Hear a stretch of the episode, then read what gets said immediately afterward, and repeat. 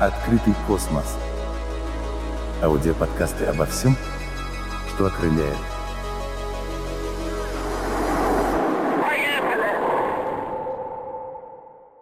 Если мы говорим о космической геоинформатике, тем более о такой знаменательной дате, как 60-летие полета в космос, то, я думаю, начнем мы с этих замечательных личностей. Представлять одного из них никому явно не надо, да, это Юрий Гагарин, первый человек в космосе. Кто же второй? Я думаю, тоже все знают его, это Герман Титов. Ну и, с одной стороны, странно, чем может прославиться второй после первого, но в то время все люди, которые как бы имели какое хоть отношение к космосу, были первые хоть чем-то. Да? Первый полет, первый выход в открытый космос и так далее. Вот и Герман Титов это был первый человек, который в космосе работал. Он провел 25 часов по-моему, 11 минут в космосе, 17 раз облетел вокруг Земли, пробовал еду из тюбиков, кушал, пытался, соответственно, а, поспать там, э, провел различные эксперименты, и в том числе э, сделал первую фотографию Земли из космоса, что фактически знаменовало э, начало летописи Земли из космоса. И э, все последующие космонавты брали с собой фотокамеры, видеокамеры, и, соответственно, сейчас существует достаточно большой архив космических снимков Земли. Если же говорить о истории снимков Земли в целом, да, то вот в 1958 году была первая аэрофотосъемка Земли с воздушного шара. К сожалению, сама фотография не сохранилась. Но, тем не менее, есть снимок 1870 э, года, на котором вот запечатлен, соответственно, опять же, кусочек территории, снятый с воздушного шара. В начале 20 э, века, во время Первой мировой войны, достаточно э, эффективно использовались снимки с воздушных аппаратов, то есть вот как раз снимок, каким образом это реализовывалось, такая вот большая коробка, которая фактически являлась фотообъективом. Если говорить э, в целом и в общем развитии истории дистанционного зондирования Земли, да, то есть вот как многие вещи в научной среде, в научной сфере, все начинается с военной. Военная разведка, да, то есть с этого начиналась история, скажем так, дистанционного зондирования и того, каким образом люди смотрели сверху, с высоты птичьего полета, например. После этого потихонечку все это переходило в народное хозяйство, то есть это полезные ископаемые и картография достаточно сложных территорий, тех участков местности, на которые тяжело попасть без соответствующих самолетов, вертолетов и так далее. После этого появились специализированные самолеты, специализированная аппаратура, и дистанционное зондирование Земли, скажем так, получило второй этап развития. Третий этап революционный – это 60-е, 70-е годы, когда появились космические аппараты, которые уже могли снимать достаточно большие территории. Это во-первых. И во-вторых, еще большое такое новшество, скажем, это появились компьютеры, которые эти данные могли уже обрабатывать. Почему? Потому что один снимок обработать довольно несложно, когда их много, когда они появляются часто, обработать вручную или просто просмотреть человеку практически невозможно. Ну и современный мир – это, соответственно, GPS-навигация, суперкомпьютеры, интернет, способы передачи информации и гигантские объемы данных. То есть современный мир – это космические снимки, дроны, аэрофото и ГИС. То есть то место, куда эти снимки можно положить, привязать к Земле и с ними работать. Открытый космос. Что же такое современный ГИС, как они выглядят, из чего они берутся? Ну, достаточно сложно представить человека, который бы не знал, что такое геоинформационная система. Мы смотрим маршруты на Google картах, на Яндекс картах, да. Мы прокладываем маршруты, каким образом мы куда-то добираемся. Мы вызываем такси, заказываем самокаты. Все это дело относится к тому, что какие-то пространственные данные находятся на картографической основе. То есть есть координатная привязка и есть соответствующие объекты. Дороги, дома, леса, я не знаю, реки, все что угодно. Поэтому основой геоинформационной системы являются пространственные данные. То есть ГИС занимается сбором, хранением, отображением, анализом тех данных, которые имеют координатную привязку. Если говорить в целом, то более 80% неразвлекательного контента в сетях в интернете имеет координатную привязку. То есть большая часть тех данных, которые используются на сегодняшний день, как раз так или иначе связаны с Землей. Соответственно, основной инструмент всех GIS-систем – это электронные карты. Если говорить о тех компонентах, которые внутри GIS есть, это первое – это люди, которые эти данные вносят, которые данные обрабатывают, которые разрабатывают программное обеспечение и так далее. Второй большой элемент – это как раз данные. Вот с данными невероятно большое количество работ связано. То есть их нужно ввести в компьютер, их нужно оцифровать, их нужно привести к нужному виду, их нужно, соответственно, сохранить. Объемы данных, опять же, гигантские. И только после этого можно, соответственно, с этими данными как-то работать, анализировать и так далее. Помимо этого, конечно, есть программное обеспечение, есть аппаратное обеспечение, но на сегодняшний день это достаточно такие простые вещи. То есть появляется достаточно большое количество бесплатных информационных систем, оборудование становится все дешевле и дешевле, да, у всех в телефоне есть соответствующие и свои ГИС, и свои данные, все что угодно. Если же говорить о самих данных, то говорить о том, что это данные, у которых есть координаты, не совсем верно. Любой объект в большинстве случаев обладает так называемым идентификатором. То есть это уникальная последовательность букв, цифр и так далее, которая позволяет его, ну, как паспортные данные, да, чтобы с этим объектом можно было работать, чтобы можно было что-то анализировать, э, проводить прогнозы, моделировать и так далее. Второе – это как раз координатные составляющие. То есть у каждого объекта есть физические координаты, которые соответствуют тому, на каком месте на земной поверхности этот объект находится. Но кроме этого есть еще два больших блока. Первый – это текстовые или семантические данные, то есть здесь достаточно большое количество текстовых данных, которые характеризуют этот объект, кроме его координат. И четвертую сущность, про которую многие забывают, это связи с другими объектами. То есть, если мы, например, говорим о газовых сетях, они должны быть подключены к дому. Если мы говорим о дорогах, они должны быть с друг другом связаны. Соответственно, почти все объекты в геоинформационных системах связаны с какими-то другими объектами либо в этом слое, либо в другом слое, да, и а, при анализе все эти схемы, все эти связи, все эти данные используются в тех или иных алгоритмах. Откуда эти данные можно взять? Если говорить о моделях данных, то существует три основных вида пространственных данных. Или три основных источника, на основе которых эти данные используются. Первый, самый простой, самый распространенный, скажем так, самый массовый, так называемые растровые данные. Это аэрофотосъемка, это космические снимки, это бумажные планы, это карты и так далее. Что такое растер? Растер – это картинка, у которой каждая точка имеет свой цвет. Соответственно, количество точек определяет, какого размера эта картинка, сколько она, скажем так, весит или сколько она занимает в компьютере. И а, для того, чтобы работать с этими данными, приходится анализировать, скажем так, каждую точечку в отдельности.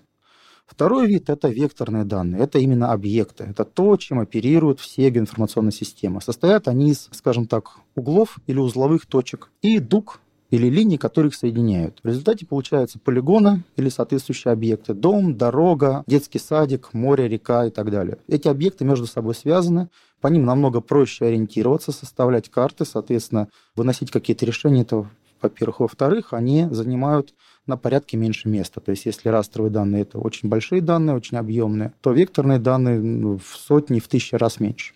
И третий вид данных – это так называемые триангуляционные модели или рельеф. Да? То есть это кроме координат на местности физических x и y, то есть где долгота и широта, это еще высота там, над уровнем моря и так далее. То есть эти данные необходимы для того, чтобы а, любые космические снимки, аэрофото и так далее а, наложить на Землю, потому что искажения из-за рельефа мешают эти снимки с друг другом, скажем так, согласовать, сшить и так далее. Но, тем не менее, все эти три модели, они характеризуют фактически то, каким образом мы представляем Землю или то, каким образом мы представляем тот или иной объект. Откуда эти данные берутся? Какие источники бывают? Да? То есть первый вариант – это бумажные карты план, это самый большой объем данных на сегодняшний день все равно до сих пор. С ними довольно много проблем. Почему? Потому что они хранятся в каких-то, может быть, ветких вариантах. Карты могут быть сшитыми, большие площади, большие объемы. Их еще нужно отсканировать для того, чтобы каким-то образом использовать в ГИС. А второй вариант, скажем так, более эффективный и э, намного более широко распространенный на сегодняшний день, это данные дистанционного зондирования и данные лазерного профилирования.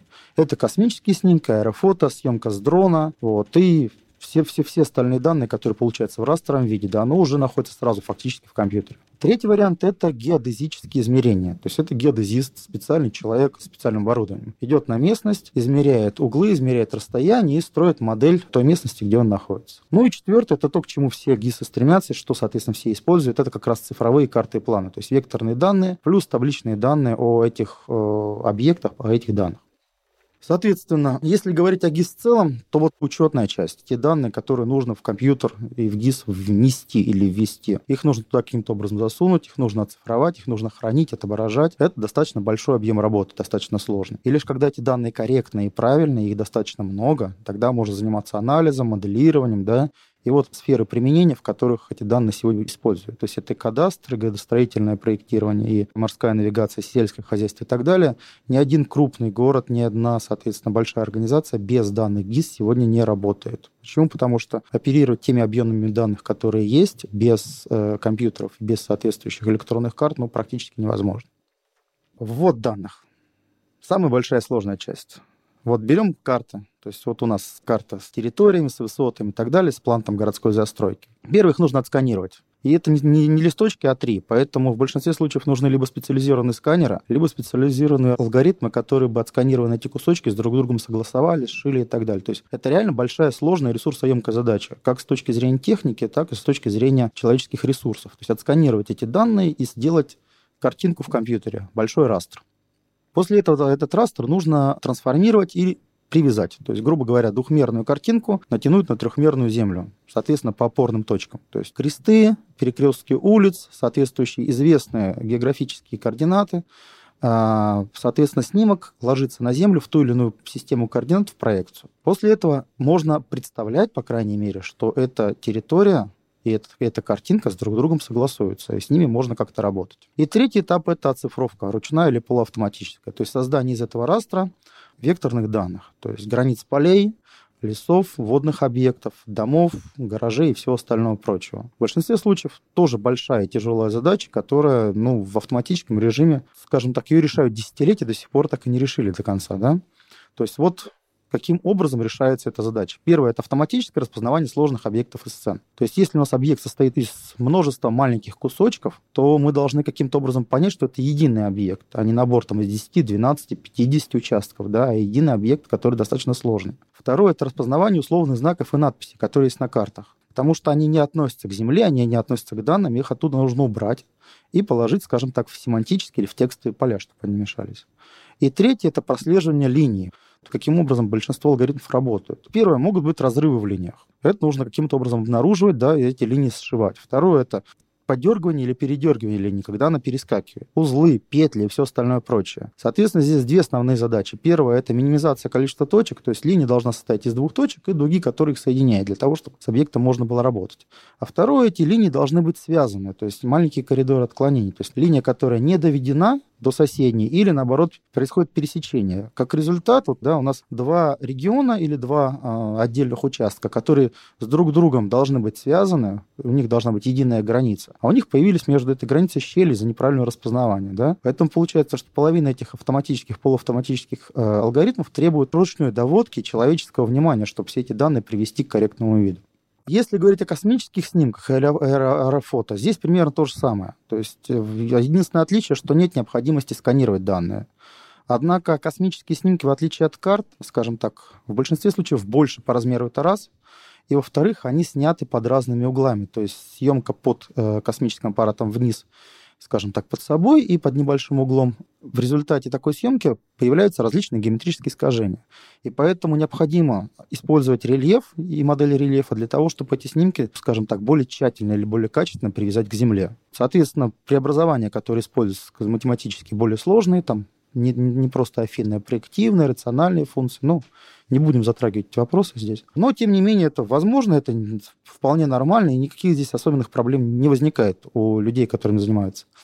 Большие проблемы возникают в том, что космические снимки сейчас идут в массовом порядке. И если спутник летит, он снимает все, что есть под ним. И привязать обработать один снимок – это одно, а привязать 200, 300, 500 и так далее в ручном или полуручном режиме практически невозможно. То есть нужно, ну, я не знаю, посадить там два цеха людей, которые бы этим занимались.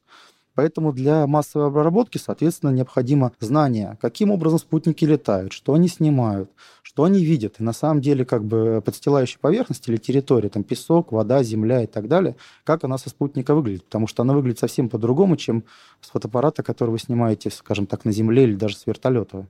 Из-за влияния атмосферы, из-за рассеивания, из-за искажений и так далее. Поэтому в большинстве случаев специалистам нужно обладать достаточно обширными знаниями в области математики, в области геометрии, в области физики, вот, для того, чтобы можно было э, эти снимки привязать к Земле и потом с ними, соответственно, работать. А, прежде чем говорить о космических снимках, пару слов о достоинствах, недостатках там, да, и тенденциях. Ну, достоинство. Первое – это оперативность расписания, то есть в отличие от самолета, например, космический аппарат запускается, и всегда известно, где он. И мы можем рассчитать, когда он пролетает над, над той или иной точкой местности. Второе, выбор типа съемки. Это значит, что мы можем использовать там десятки и сотни космических аппаратов, которые сейчас есть. На самолет ставится в большинстве случаев одна и та же аппаратура и снимается ну, в красном, синем, зеленом. То есть обычные снимки, обычные, соответственно, изображения. На спутниках сейчас существует до 200 э, различных э, спектральных каналов. Соответственно, снимается в инфракрасном, и в тепловом диапазоне, в ближнем инфракрасном там, и так далее. Вариантов множество меньшая цена и возможность заказа части кадра. Спутник запустить существенно дороже, чем самолет. Но спутник летает достаточно долго, 5-7. Есть спутники, которые летают 40 лет. И данные, которые они присылают и которые с них получают, намного дешевле, чем запуск самолета, вертолета. Единственное, что сейчас с ним может сравниться, это дроны. Да? Но дроны — это очень маленькая территория, это достаточно маленький охват. Вот. Ну и наличие архивных материалов. То есть практически все операторы спутника, все данные, которые снимают, хранят у себя, и можно эти данные заказать, получить, посмотреть, что было на этой территории год назад, 5, 10, там, 15 лет назад. А, тенденции современного развития в области ДЗЗ – это улучшение качества, это раз, актуальность, это два, то есть спутников все больше, и э, распространение всего этого дела, то есть интернет, возможности бесплатно. То есть если 10-15 лет назад снимки стоили э, сотни и тысячи долларов, то сейчас существует достаточно большое количество аппаратов, данные с которых можно получить бесплатно. Не всегда сегодня, например, там через неделю, через две, но они доступны. Они доступны для исследования, они доступны по заказу, они доступны просто людям, которые хотят данные получить. А также существуют так называемые сервисы, которые позволяют не получать снимки, а получать просто съемку той или иной части территории. Открытый космос. Что и где можно снимать, и что и где можно увидеть космических аппаратов. Ну, давайте начнем. Первое – это диапазон. Первый – это видимый диапазон. Это красный, синий, зеленый цвета, да, которые мы видим вот в нормальном спектре. Второе – это как раз ближний, дальний инфракрасный. И третье – это радиодиапазон для радиолокаторов. Как видите, видимый диапазон. Атмосфера абсолютно прозрачная, 0% задерживается. Во всех остальных, то есть там ультрафиолет, там X-ray и все остальное прочее, атмосфера задерживает 100% излучения. И снимай там, не снимай, ставь аппаратуру, все равно с космоса ничего не увидишь. Вторая тема – это какое разрешение используется. То есть низкое, среднее, высокое, сверхвысокое.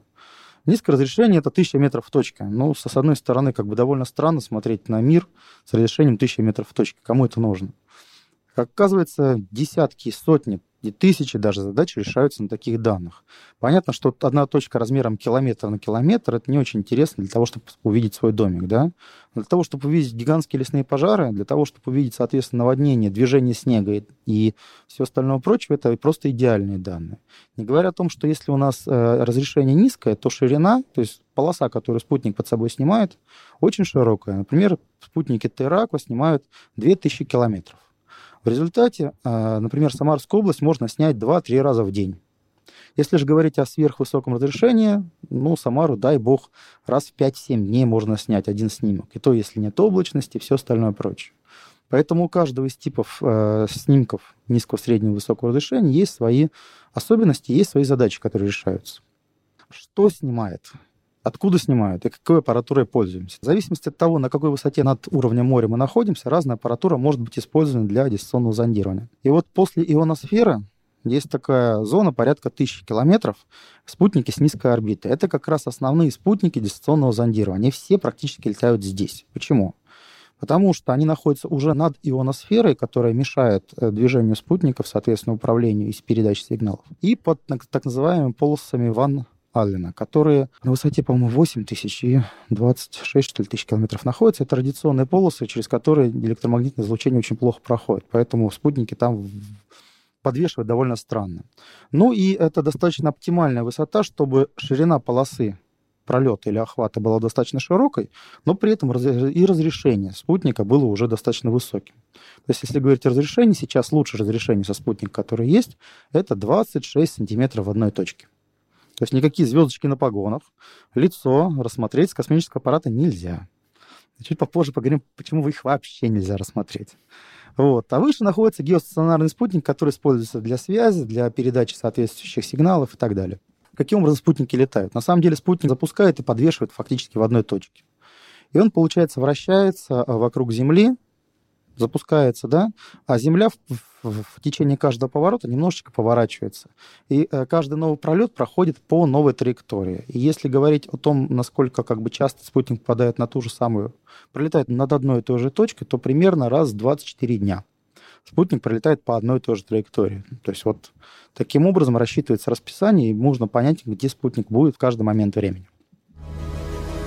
Открытый космос – Ох, самая важная, самая страшная часть, да, то есть что же мы все-таки можем увидеть со спутника? А, если вспомните курс физики и курс геометрии, да, то для любого вещества у нас есть три состояния. Первое – это вещество поглощает электромагнитное излучение, то есть солнечный свет, там, электрическую лампочку и так далее. Второе – это э, вещество пропускает, то есть это стекло, вода, да, и третье – это отражает.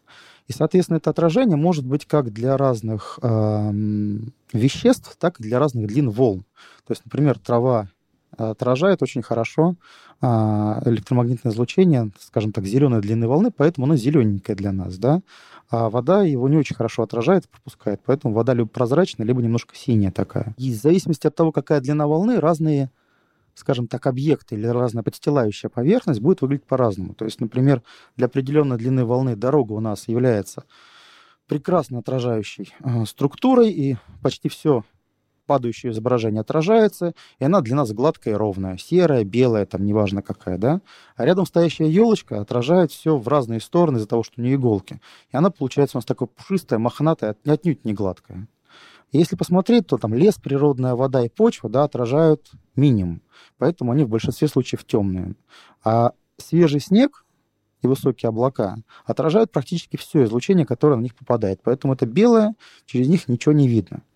И, соответственно, зная вот эти характеристики для разных э, видов подстилающей поверхности, э, по изображению на снимке можно примерно представлять, что же мы видим. Трава, песок, лед и так далее.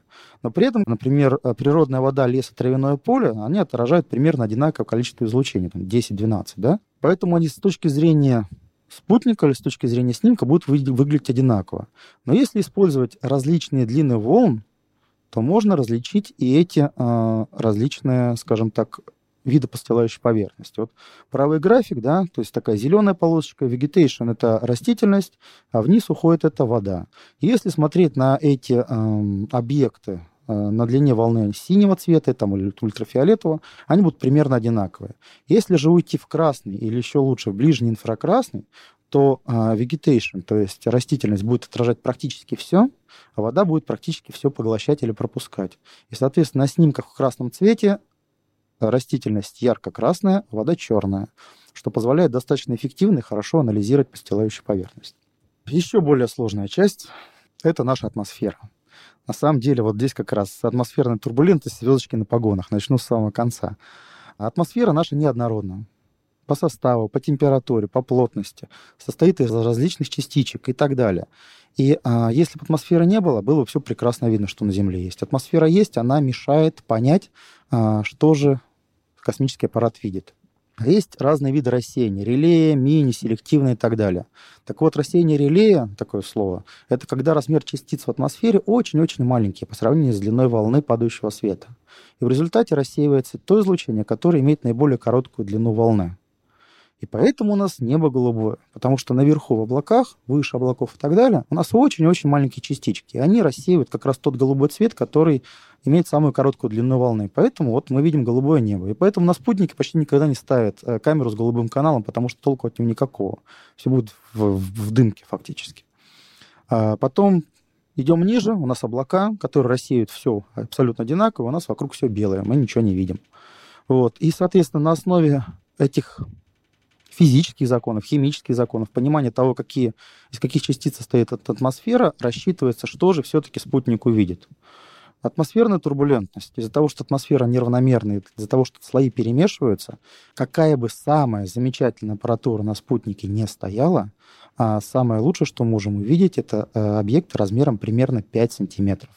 Любые объекты меньшего размера будут сливаться в один из атмосферной турбулентности. Поэтому супераппаратуру поставьте на высоту 100, 1000 километров, все равно лучше не увидите. И звездочек и лица на фотографии не будет. Если только на Марсе, на Луне нет атмосферы. И вторая тема — это то, что на основе этих данных можно понять, что, например, для радиолокаторов облака прозрачны. Соответственно, спутники радиолокационные видят все достаточно хорошо, вне зависимости от того, какая погода э, стоит, соответственно, облака есть или нет. Каким образом спутник получает информацию, да, то есть вот солнышко светит на какую-то точку на Земле, вот лучик А, он отражается лучиком D на камеру. А, к сожалению, атмосфера есть. Для нас счастья атмосфера есть, мы дышать можем. А для спутников, к сожалению, да. И получается, что вот лучики B, F, E и так далее, это а, рассеянное излучение в атмосфере тоже приходит на датчики камеры. И понять, что же все-таки спутник увидел, траву, землю или, не знаю, там облака, для этого нужно провести так называемую радиометрическую коррекцию. То есть откалибровать датчики, убрать влияние атмосферы и выполнить кучу других задач. В большинстве случаев это делается на спутнике, на самом, чтобы можно было с этими данными потом работать. Вторая тема — это геометрические искажения. Да? То есть когда спутник снимает под собой и немножечко в бок, в край и так далее, то объекты выглядят по-разному. То есть кружки-то или там бочоночки, они одинаковые абсолютно, а на снимке они выглядят соответствующим один кружком, два овальчиками. Да? Если спутник начинает снимать вперед себя, заканчивать за собой, то снимок вообще представляет собой подушечку. И для того, чтобы ее потом на Землю натянуть и к Земле привязать, да, опять же, нужно выполнить достаточно большое количество операций. А после этого проецирование, привязка космических снимков. Для этого, опять же, нужно знать системы координат, методы преобразования, углы и так далее. Математика, математика и математика. Не будем о ней сейчас. Тем не менее, снимки получили, посчитали, что, что, из, что из них вышло, да, и к Земле каким-то образом привязали. О, прежде чем говорить уже о прикладных задачах, еще буквально два слова про радиолокацию. Еще больше математики, еще больше физики, еще сложнее, но еще интереснее. Да? Первое – это то, что для радиолокационных снимков антенна является не только приемником, но и излучателем. То есть сначала она излучает сигнал, потом она его принимает. А хорошо это тем, что можно измерить еще до расстояния до объекта. То есть на Земле можно измерить рельеф. А плохо это тем, что в большинстве случаев это делается под углом, и э, разрешение у спутников радиолокационных а, не квадратик метр на метр или там 10 метров на 10 метров, да, а разрешение бывает по азимуту и по дальности. То есть оно бывает, например, 3 на 5 метров, там 7 на 12. И разрешение для радиолокационных спутников это не размер площадки, то есть размер, я не знаю, там машины или размер дома, который он различает, а расстояние между двумя объектами. То есть разрешение для радиолокационного спутника это минимальное расстояние между двумя объектами, чтобы они различались как два разных. Ну и плюс гигантский, что облаков нету, дождя нету, ничего нету, снимай когда угодно. Этим пользуются МЧС, этим пользуются соответствующие службы, разливы воды, нефти и все остальное прочее. Миллион задач решается на основе радиолокационных данных. Открытый космос.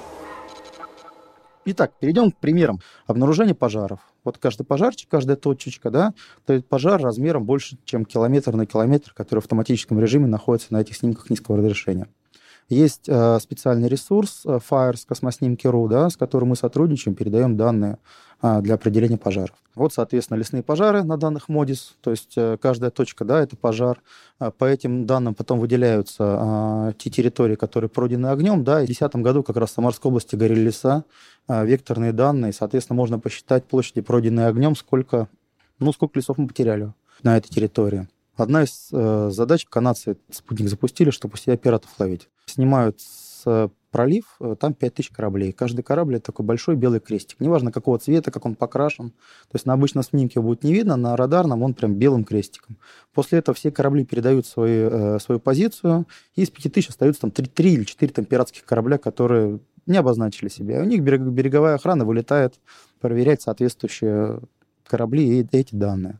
Вот. Пользуются МЧС, пользуются, соответственно, Газпром Лукойл для отслеживания своих трубопроводов.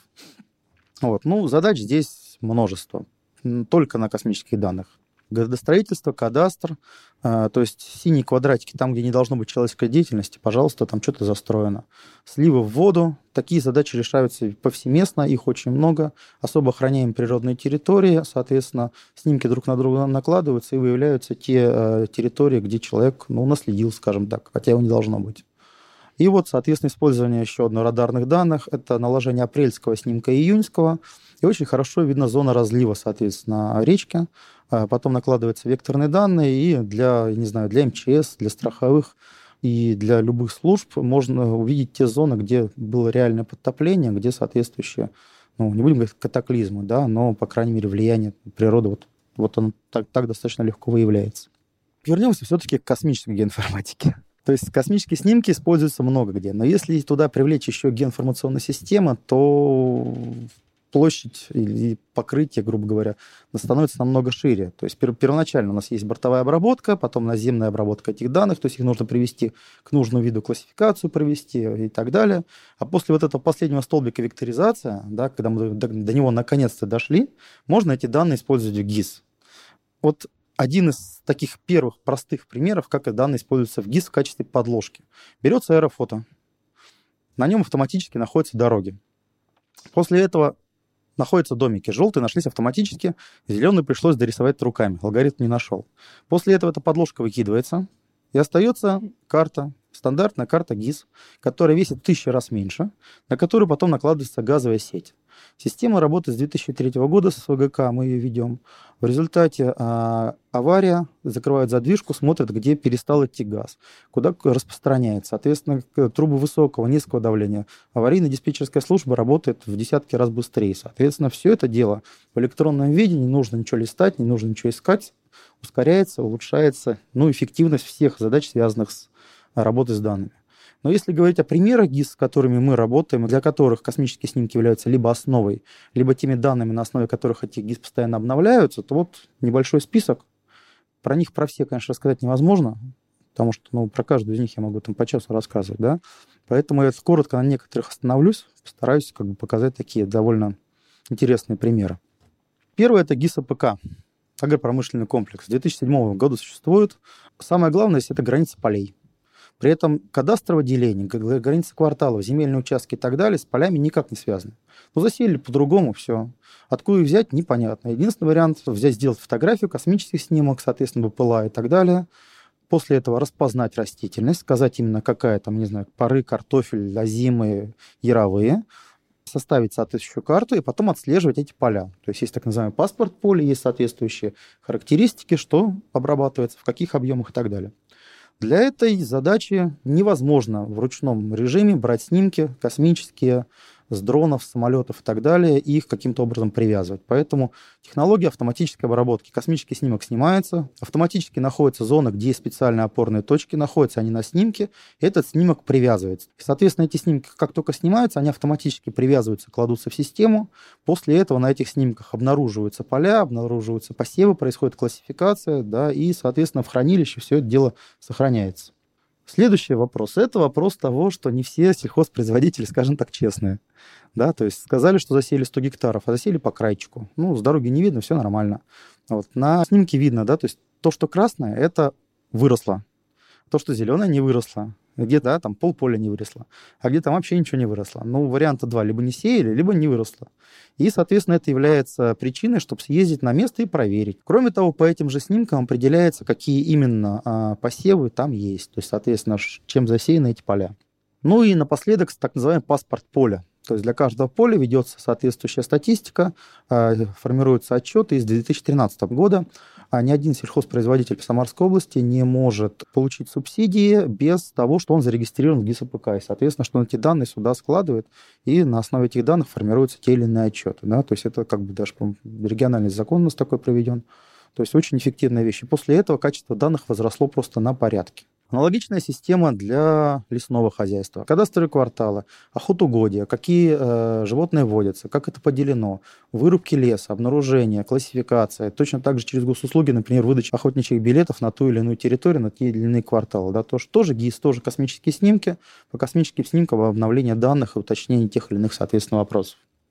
Задачи э, геомаркетинга. То есть в городе, особенно в большом, не всегда понятно, где что строить. Здесь уже как бы более производные вещи на основе космических снимков.